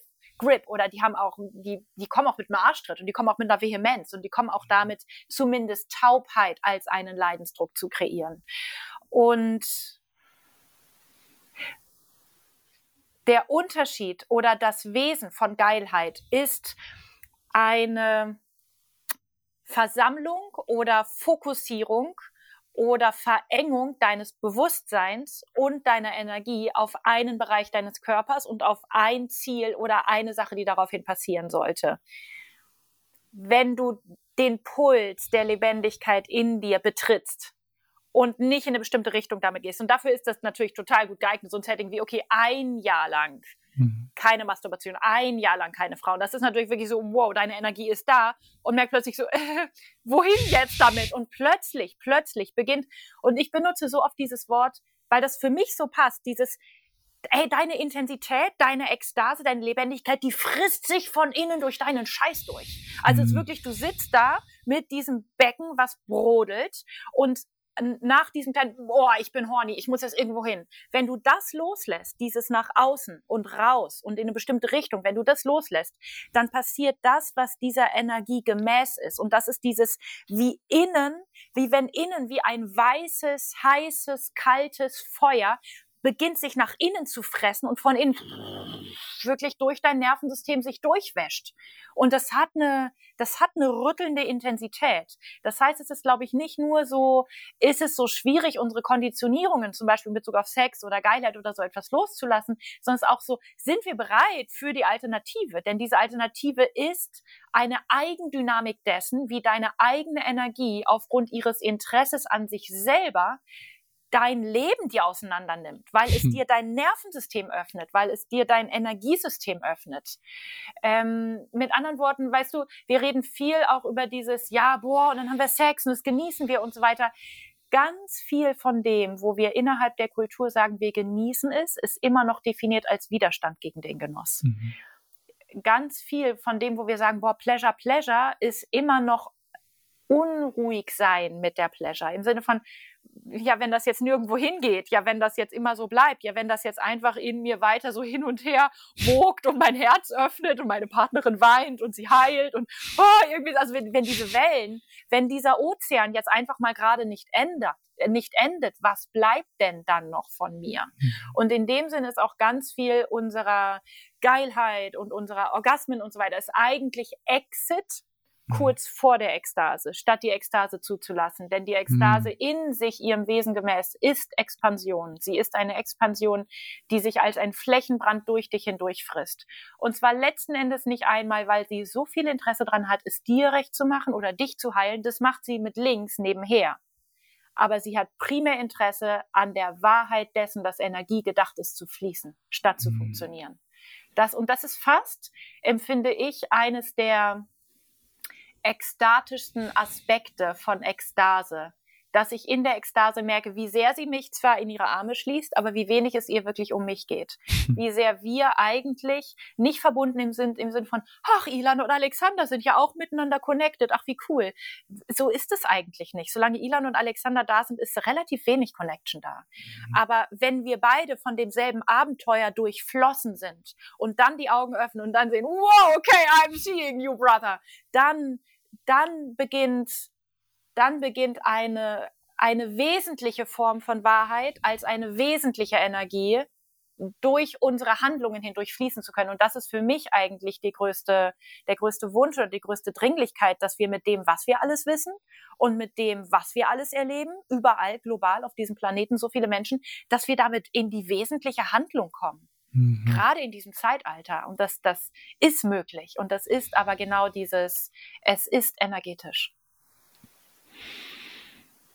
Da springt für mich das Thema Verantwortung gerade mhm. hoch. Hm.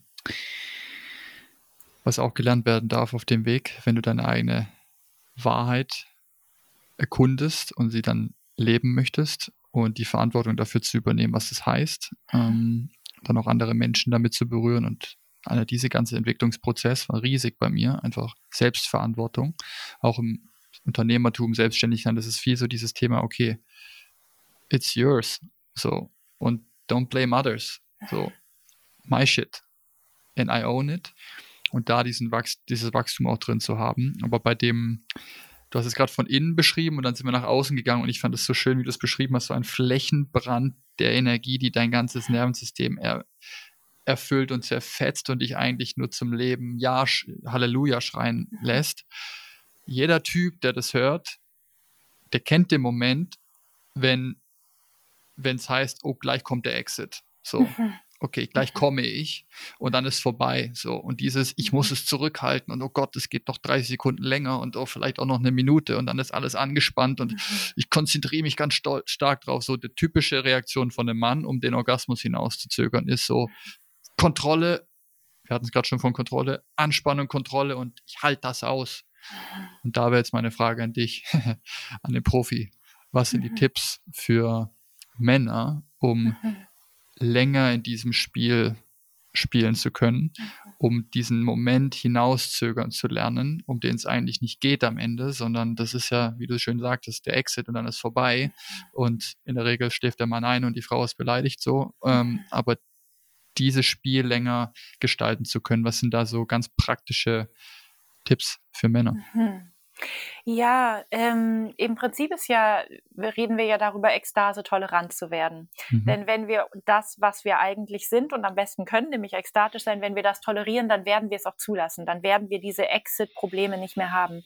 Das heißt, wie werden wir Ekstase tolerant? Und das ist ein Training in Energieresilienz. Das ist ein mhm. Training in Intensitätsresilienz.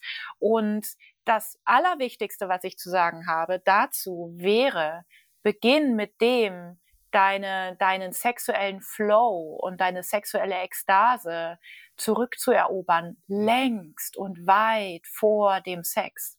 Mhm. Weit vor dem, dass jemand anders im Raum ist, weit vor dem, dass du nackt bist. Stell dich wirklich einfach in den Raum, breitbeinig und schüttel dich wild zu Trommelmusik, zehn Minuten lang. Wenn du beschließt beispielsweise, dass du jetzt eine Woche lang oder einen Monat lang nicht masturbieren willst oder nicht ejakulieren willst oder so, dann würde ich ab dem ersten Tag, spätestens ab dem ersten Tag, jeden Tag statt Masturbation eine Viertelstunde Wutanfall, dass du ein Kissen zerfetzt, dass du ein Handtuch durch den Raum schleuderst, dass du mit, ein, mit einer Axt Bäume zerlegst oder so, würde ich einplanen, einfach um deinem Nervensystem, deinem Energiesystem die Möglichkeit zu geben, deine Intensität zurückzuerobern. Hm. Ähm, es ist, ich glaube, man, man kann das auf dem sexy Weg machen. Also ich kann das sozusagen, ich bin hier mit meinem Penis und ich streichle meinen Penis ganz langsam und ganz ruhig und ich meditiere darauf und ich atme und so weiter. Ja, das ist sozusagen, ich gehe langsam in diese Transformation oder langsam in diese sexuelle Sensibilisierung. Aber ich kann auch für mich selber dieser Gate-Opener werden. Und dann brauche ich aber die Bereitschaft, auch in Bezug auf Sex, Dinge zu machen, die nicht wirklich sexy sind. Und Dinge zu machen, die nicht vordergründig sofort Spaß machen. Und ich habe auch gerade keine Lust, dafür besonders Werbung zu machen, weil ich irgendwie einfach denke, so, okay, wenn du zuhörst und du interessierst dich dafür, dann weißt du, auf welche unsexy Dinge in Bezug auf Sex du keine Lust hast. Wie wäre es, es trotzdem zu machen? Und zum Beispiel, ich kann jetzt mal, obwohl ich vielleicht jetzt nicht als Typ in dem Sinn davon betroffen bin, boah, ich spüre meinen Schwanz nicht oder wer weiß was, aber ich habe nach der Prostitution super viel Taubheit in meiner Vagina gehabt. Mhm. Und ich habe da auch in dem Sinne diesen kalten Entzug gemacht, dass ich drei Monate lang keinen Sex hatte, der irgendwie mit Bewegung zu tun hatte. Und ich, mein Lover, lagen also drei Monate lang jeden Tag ein paar Stunden mit den Genitalien ineinander und haben nichts gespürt. Wir haben uns beide total unsexy, unattraktiv und sozusagen wie so mein Leben ist vorbei gespürt, gefühlt. Und aber diese, diese radikalen Kuren im Sinne von kalter Entzug von allem, was deine Kultur dir beigebracht hat, das ist der Highway in die Sensibilisierung. Es ist, lass dich sterben. Lass dich sterben mit allem, wie Wichsen funktioniert, mit allem, wie Abspritzen funktioniert, mit allem, wie Fantasieren funktioniert. Nein, keine Fantasien. Keine hm. Fantasien halt deinen Schwanz, liebe deinen Schwanz, stell dich vor den Spiegel, vergöttere deinen Schwanz, bau deinem Schwanz einen Altar, lerne dich zu lieben. Hol dir dein Recht zurück, dich zu lieben und zu feiern, dass du ein Mann bist und dass du ein sexuelles Wesen bist. Und es ist, wir haben vorher über diese Unfreiheit gereden, geredet. Wenn ich mich frage, ob ich frei bin, bin ich es garantiert nicht. Denn wenn ich es bin, habe ich die Frage nicht mehr. Wenn ich mich frage, ob ich mich genug liebe, liebe ich mich garantiert nicht genug. Denn wenn ich mich genug liebe, habe ich diese Frage nicht mehr. Und es tut mir sozusagen, also ja, wir haben alle nicht in Bezug auf Selbstliebe jetzt eine tolle Kultur, aber es tut mir extrem leid und extrem weh, wie viel Hass gegen Männer, wie viel Verachtung von Männern, wie viel Missverständnis von männlicher Sexualität in dieser Kultur einfach Common Sense ist, so ein bisschen auch als sei es als Mann cool, dazu zu stimmen. Und ganz ehrlich, wenn Männer das mit sich machen lassen, sich da mhm. jetzt zum Beispiel durch Porno und Prostitution kapitalistisch dressieren zu lassen, es beweist letzten Endes, wie wenig der Mann von sich selber hält.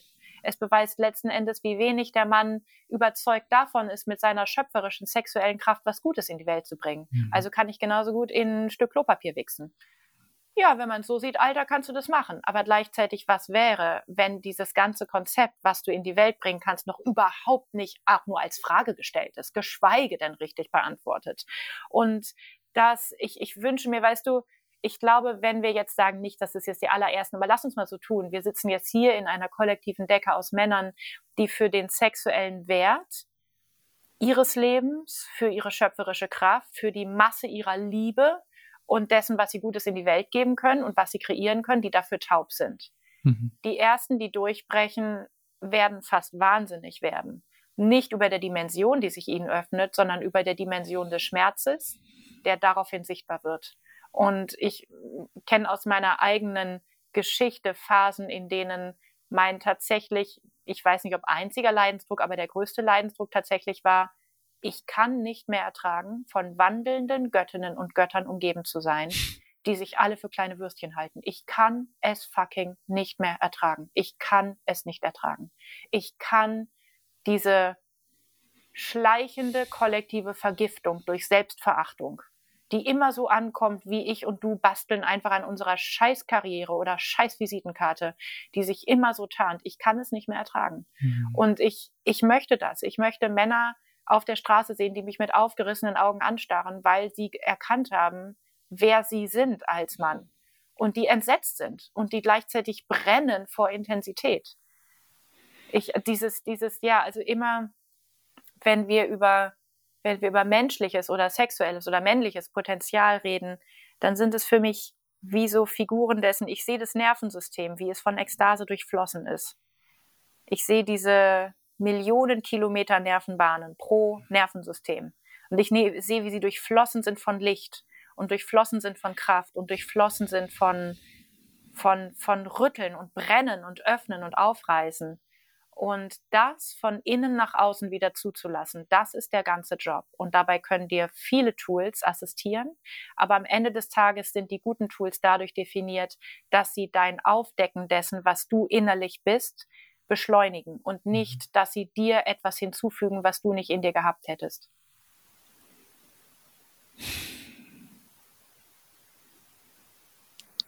Es gibt, glaube ich, nicht viel attraktiveres für eine Frau als ein Mann, der sicher in seinem Körper seine Stärke spürt. Mhm. Und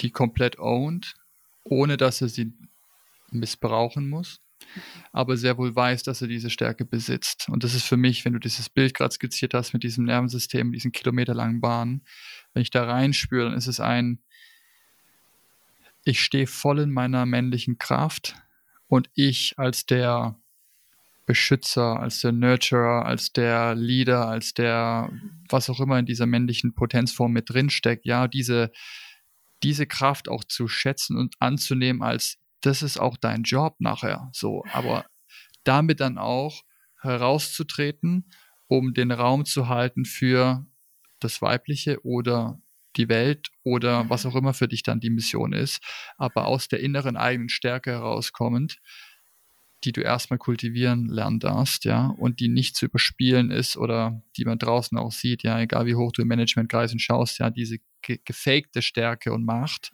wo ich wieder von Machtmissbrauch sprechen würde. Davon rede ich nicht, sondern von einer authentischen, ruhigen, stillen Stärke. Mhm. Und in der anzukommen. Und das fand ich schön, weil du gesagt hast, es geht darum, energieresilienter zu werden und diese Spannung, diese ekstatischen Zustände mehr halten zu können. Weil wir haben jetzt noch nicht über Wut gesprochen, aber Wut wäre ein spannendes Thema, auch in Bezug auf Porno und Sex und dieses unterdrückte Wut bei Männern mhm. ist ja verboten, wütend zu sein. Darfst du nicht sein als Typ. So, mhm. hast du nicht im Griff, darfst du nicht dies und das. Es ist mhm. auch da, der Umgang mit gesunder Wut wird nicht beigebracht. Mhm. Äh, wenn es nicht im Keim erstickt wurde, so wie bei vielen, die ich kenne, bei mir auch in der Geschichte, wenn, wenn es halt heißt, du bist der gute Junge, der darf nicht wütend sein, mhm. dann gibt es das einfach nicht. Mhm. So, die Energie muss irgendwo hin. So, und wenn du sie nicht rauslässt, äh, und irgendwie Schmerzen verursachst damit, sie nicht reinfrisst, dann richtet sie da Unheil an. Aber es ist nicht gesund, egal in welchem Maß, wenn du es nicht lernst oder beigebracht bekommst, in deinem Körper diese Energie, die jetzt Wut in dem Fall ist, fließen zu lassen mhm. und sie als dann nichts als anderes zu sehen als ein Potenzial, das in dir herrscht und es fließt, das du dann einsetzen kannst, so, sofern du das Bewusstsein hast und nicht unbewusst wirst, das heißt, rausfällst und dann reagierst impulsiv, sondern den Moment halten kannst, die Energie spüren kannst und dann bewusst entscheidest, jetzt beschütze ich damit, jetzt mache ich einen Schritt zurück, jetzt atme ich nochmal dreimal, nutze ich das, um passionierten Sex zu haben, egal was es ist, aber diesen, diese, diesen Shift hinzubekommen, es ist wieder Bewusstseinstraining und Achtsamkeitstraining für mich, dass jegliche Art von Energieform in deinem Körper da ist, wenn sie da ist und dahin gehört und nichts davon gehört abgespalten, abgetrennt mhm. oder sonst wohin geschickt. Und die Reise für mich ist ein, ein vollkommenes Annehmen von all diesen abgespaltenen Dingen, mhm. um sie einfach zirkulieren und fließen zu lassen. Und wenn du sie aus, aus der Lehre, aus der ich komme, heißt es, eigentlich sind Emotionen wie Störgefühle im Körper, solange sie noch nicht integriert wurden, sind sie wie so wie so Pikes, die kommen dann raus und dann kommt die Rage und dann kommt die starke Trauer. Aber wenn die alle durchprozessiert und gefühlt wurden, dann fließt es einfach alles und es darf fließen. Es muss nicht mehr festgehalten werden. Es ist einfach mhm. Teil vom gesamten Erleben, was passiert von Moment zu Moment. Mhm.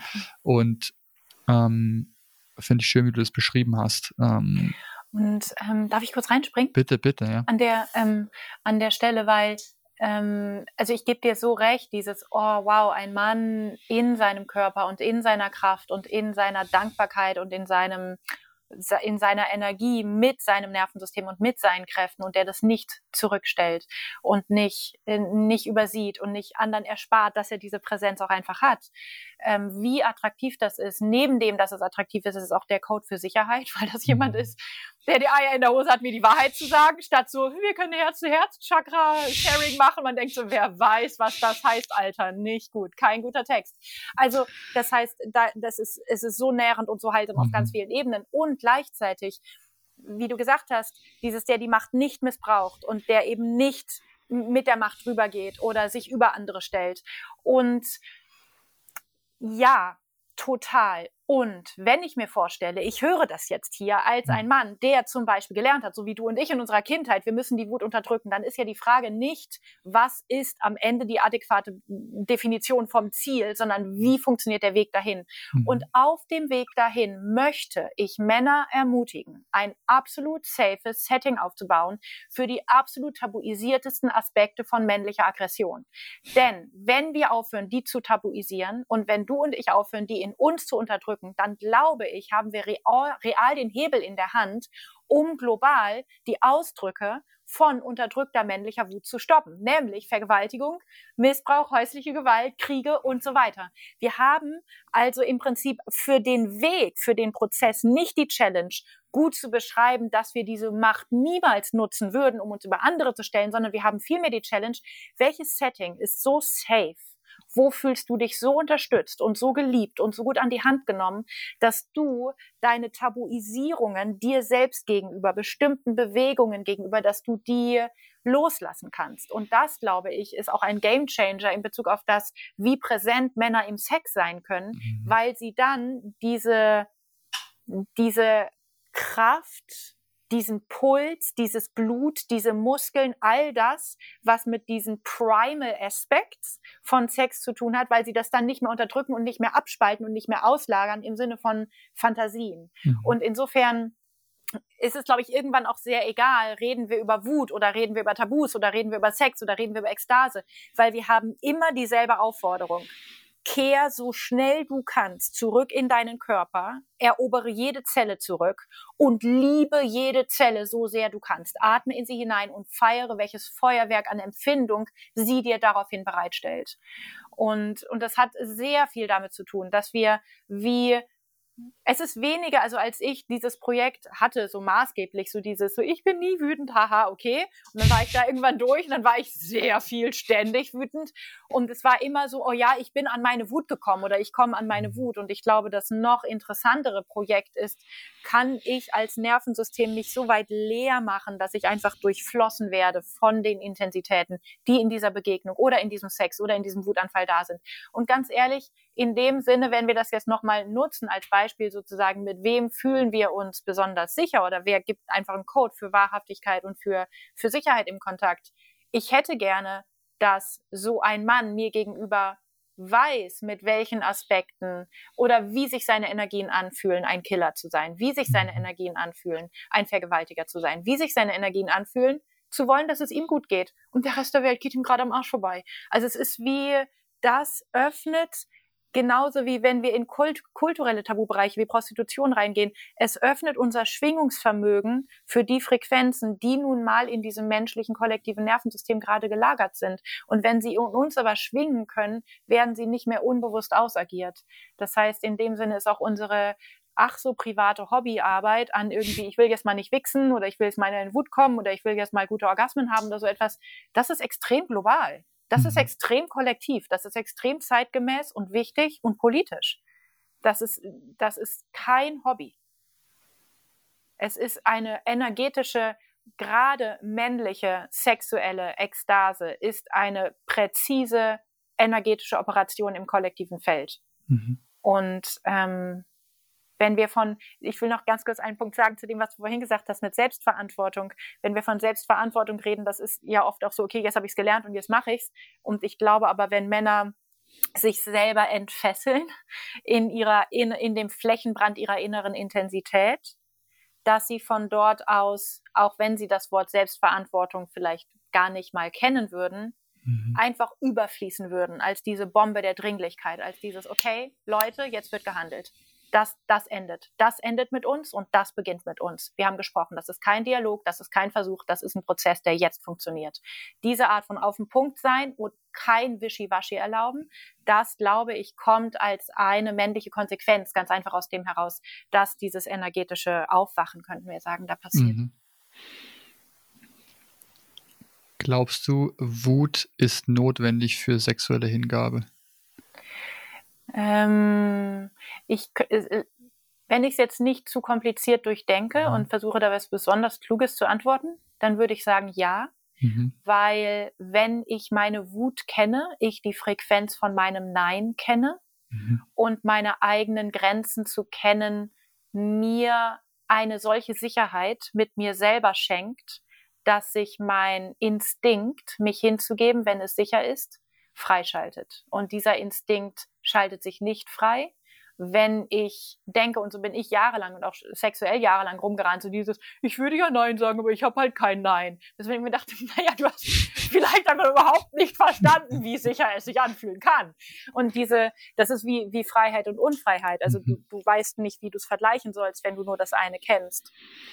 Und, und tatsächlich äh, kurze Fußnote, aber mein Nein kennenzulernen und zuzulassen und zu kommunizieren, war weit mutiger, als in den mhm. Puff zu gehen. Weit mutiger. Mag sein, dass in den Puff zu gehen mutig ist, aber mein Nein zu erleben ist viel mutiger. Und ich glaube, da rede ich nicht von mir, sondern von super vielen Menschen, dass dieses Nein ist eine so unentschuldbare Handlung in den Augen der Konditionierung, dich selbst wichtig zu nehmen, Mhm. Und dich selbst zu lieben und zu wertschätzen und dich als wertvoll zu behandeln, das ist, ist eine wahnsinnig, ähm, ein wahnsinnig tiefer Tabubruch.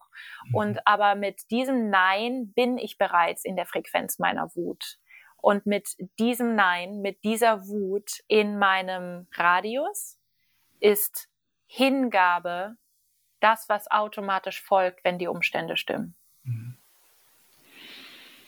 Wow. Und ich glaube ähm. tatsächlich, dass das auch ganz, ganz stark, weil ich, wir reden jetzt wahrscheinlich dann relativ schnell sozusagen über Frauen und sie haben dann ihr Nein und, mm, mm, mm, und dann halt ihre Vagina, ist das alles schön. Aber was ist mit Männern und ihrem sexuellen Nein und was ist, wenn Männer anfangen ernst zu nehmen, wie viele Sprüche sie sich haben reindrücken lassen in Bezug auf Sex, wie viele Male sie sich im Sex haben drängen lassen oder einfach auch unausgesprochen im Sex in eine Eile gegangen sind oder in sexuelle Kontakte in einer Weise reingegangen sind, die sich für sie nicht sicher angefühlt hatten. Was ist, wenn mhm. sie das ernst nehmen? Was ist, wenn sie da merken, so es ist nicht mehr mein Ding, drunter mache ich es nicht mehr. Und ähm, was dann passiert an, an innerer Verbindung ihrer sexuellen Kraft mit ihrer, mit ihrem Herzen das ist auch ein sehr spannender und ich glaube kulturell ein sehr, sehr wichtiger Prozess. Super spannender Prozess und ich bin gerade in so einer, in einer Männergruppe, wo wir auch witzigerweise letzte Woche zu dem Thema gesprochen hatten und die Frage war ähm, so nach Motto, ähm, was für Themen habt ihr nie angesprochen bei, in sexuellen Begegnungen, in Partnerschaften, die ihr eigentlich gerne hättet ansprechen oder ausleben wollen? Die Gespräche waren krass die dann kamen und wie ähnlich, nahezu identisch die Geschichten alle waren. Mhm. Und ganz oft war es ein, ähm, ich muss ja dafür sorgen, dass es der Frau gut geht und ich muss ja dieses, das, das Performance-Aspekt, ich muss dafür sorgen, dass sie Ekstase erfährt und am besten ganz oft und sehr viel und wenn dann irgendwann mal genügend Raum und Platz ist, dann darf ich auch dran sein. Das war zum, ganz oft das Thema beispielsweise. Ähm, und wie verrückt es ist, dann darüber nachzudenken und wenn ich mich da reinspüre, was du gerade schön beschrieben hattest, diese Freiheit, die Verbindung von dem Nein mit dem Herzen und dem Ausdruck, der dann in dieser Power mündet, die dann auch gespürt wird von der Frau auf der anderen Seite. Für mich ist es durch die psychedelische begleitete Arbeit jetzt auch ganz oft in diesem therapeutischen Prozess ein Integrieren von, wir sagen dann immer, die Integration von dem Trotz führt zu einem klaren Ja und Nein. Mhm. Davor ist der Trotz noch ein, mm, äh, mm, wie halt das kleine Kind, das sagt so, leck mich und vielleicht mhm. und aber morgen nicht und schon gar nicht mit dir. So ein quengeliges Ja, Nein. Wenn der integriert wird, und da reden wir über ganz viel, was da an Arbeit natürlich drinsteckt, um das dann wirklich in den Körper zu lassen und zu erfahren, warum du damals den Trotz gebraucht hast, um dich zu schützen vor mhm. diesen ganzen Dingen, wo du nicht wo du Ja sagen musstest, obwohl du Nein gemeint hast, etc. Aber die dann reinzunehmen, zu fühlen und dann danach entwickeln zu können in ein klares Ja und Nein. Mhm. Was mit der Energie kommt, an Sicherheit, an Beständigkeit, an Stärke und an diesem, an Attraktivität, so stelle ich es mir jetzt vor, für das mhm. weibliche Geschlecht, wenn das klar gesagt wird. Mhm. Und da gibt es keinen Wiggle Room. Das ist so, komm her und das passiert jetzt. Oder nee, habe ich keinen Bock drauf. Dann ist es, ich glaube, nichts Attraktiveres vorstellen als das. Mhm. Es ist einfach klar, was mhm. ist. Und dann ist es auch nicht mehr gefährlich. Aber wenn es unklar ist und ich muss rein interpretieren, was du eigentlich meinst und irgendwie spürt sie das nicht richtig an, dann haben wir ein Thema, weil dann kann mhm. ich mich nicht öffnen und sagen, okay, jetzt hier take it all. Aber wenn es klar und deutlich ist und es kommt mit dieser verkörperten Ehrlichkeit und Stärke einher, dann sage ich, ja, uh, good job, my friend. Ja. ja, ja, es macht insgesamt wird Leben sehr einfach, mhm. wenn es wie von innen heraus durchflossen bleiben darf. Von, von einfach der Energie, von einfach dem, was, was letzten Endes Situation ja auch prägt oder was ein menschliches Leben ja auch einfach trägt. Und wenn wir aber in dieser Scheinwelt leben, dessen darüber nachdenken zu müssen, dann geraten wir auch in so eine, in so eine Gewohnheit von, wir sind halt ständig busy mit irgendwelchen komplizierten Problemen und komplizierte Probleme auf eine Art gibt es gar nicht. Mhm. Es gibt diese Energie, die sich nicht bewegen darf. Und das ist aber letzten Endes nicht nur unser Design, sondern auch unsere tiefste Sehnsucht, dass die sich eben wieder bewegen darf. Yes.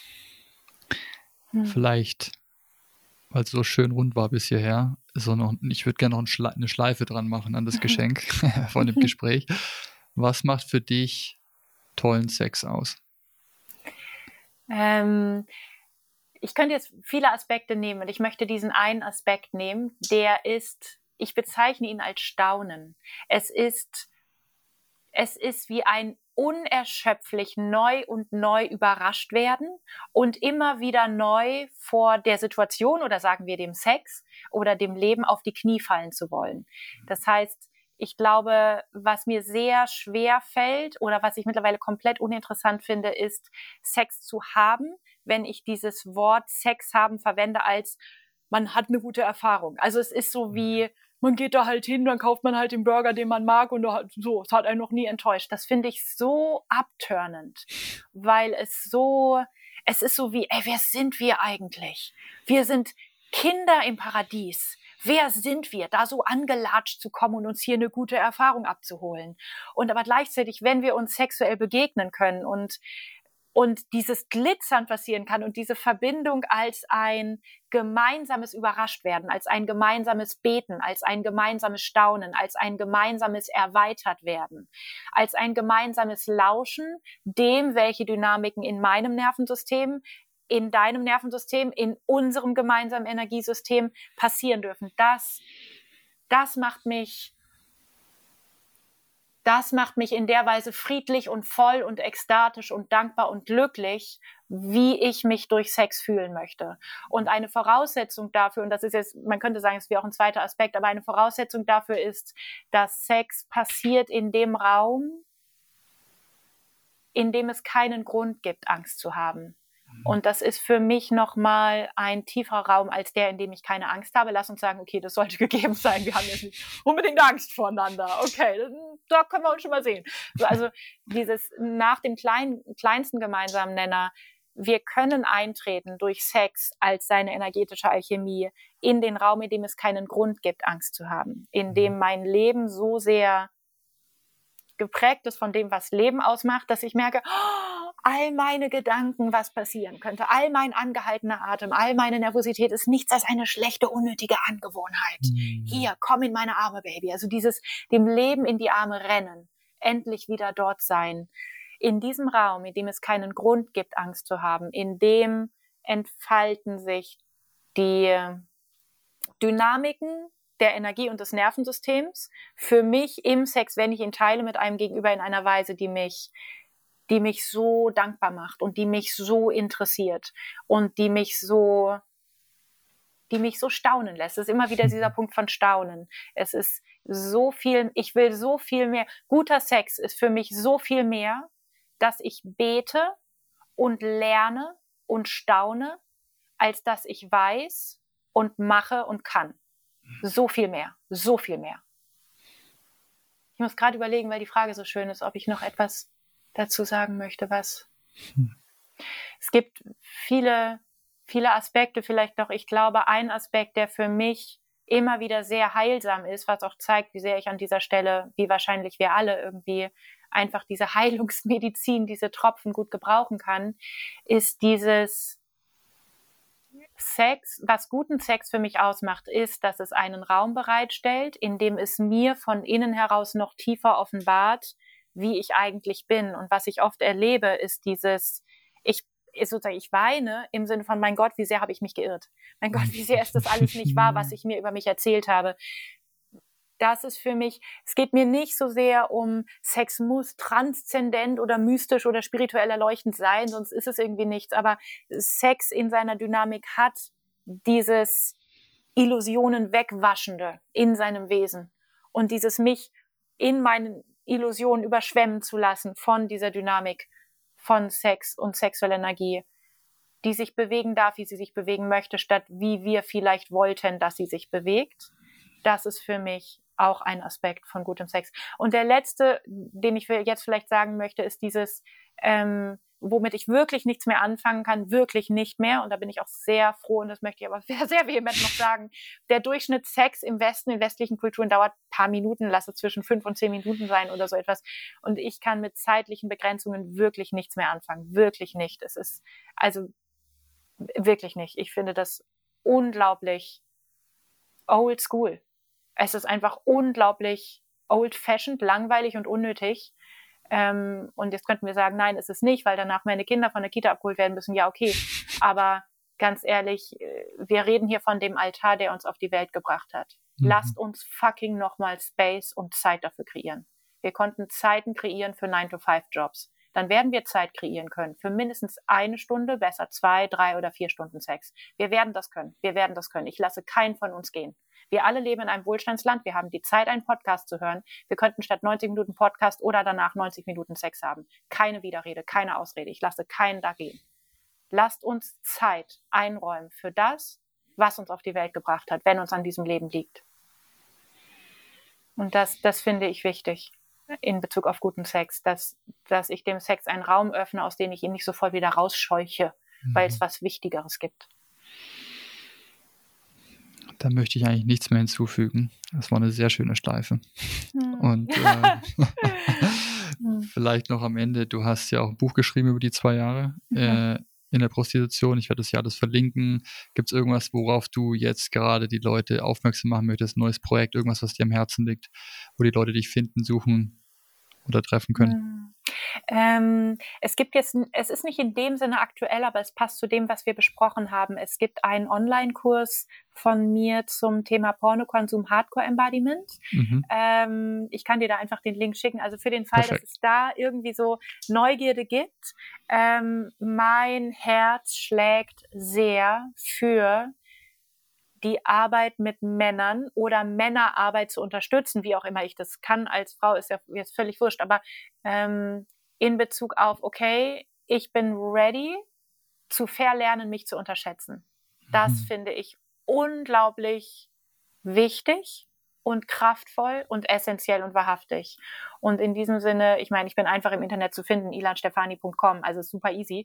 So wer in mein Newsletter will, kann das super gerne machen, aber einfach so dieses, dieses ähm, meine innere Kraft als einen Flächenbrand meiner Ekstase in mir selber, mich durch mich durchfressen zu lassen, mich auffressen zu lassen an den Stellen, an denen ich mich klein gemacht habe, mich aufbrechen zu lassen für das, wie ich eigentlich leben möchte. Das ist ähm, sehr, sehr sehr, sehr nah an meinem Herzen und mhm. etwas, das ich unglaublich gerne unterstütze. Und wenn es da irgendwie Resonanzen gibt aufgrund von diesem Gespräch oder Ideen, mit mir in Kontakt zu gehen oder so, super gerne. Neben dem, dass alle Angebote von meiner Arbeit auf meiner Website sind. Das muss ich jetzt, denke ich, nicht, nicht aufzählen. Was ich allerdings noch ähm, dir schicken kann, Alexander, für die Show Notes, ist eine Reise zum Thema Wutkraft. Wie mhm. kann ich verlernen, meine Wut zu unterdrücken und wie kann ich lernen, meine Wut zuzulassen? Das kann ich mir noch ganz interessant vorstellen. Einfach als for free, dass einfach jeder, der das hier Super. gehört hat, es probieren kann. Das passt super rein. Das ist auf jeden Fall ein Thema hier bei der Audience. Voll, voll gern. Super. Ja, super gerne. Vielen, vielen Dank. Hm. Wunderschöne Begegnung, meine hm. Liebe. vielen, vielen Dank. So habe ich mir das vorgestellt. Ähm, hm. Ja, gibt nicht mehr viel zu sagen, außer danke für wer du bist, für was du tust und für dein Sein und wie du es in die Welt trägst. Es ist inspirierend und äh, macht Mut. Deswegen vielen Dank. Danke, Alexander. Und danke allen, die zuhören. Und neben allem, dass ich mich jetzt auch bedanken kann, wie du lebst und so weiter. Ich glaube, das Staunenswerte ist, wer wir sind. Also dieses, das ist, das ist der wirkliche Coup. Ja. Hm. Aho. Aho.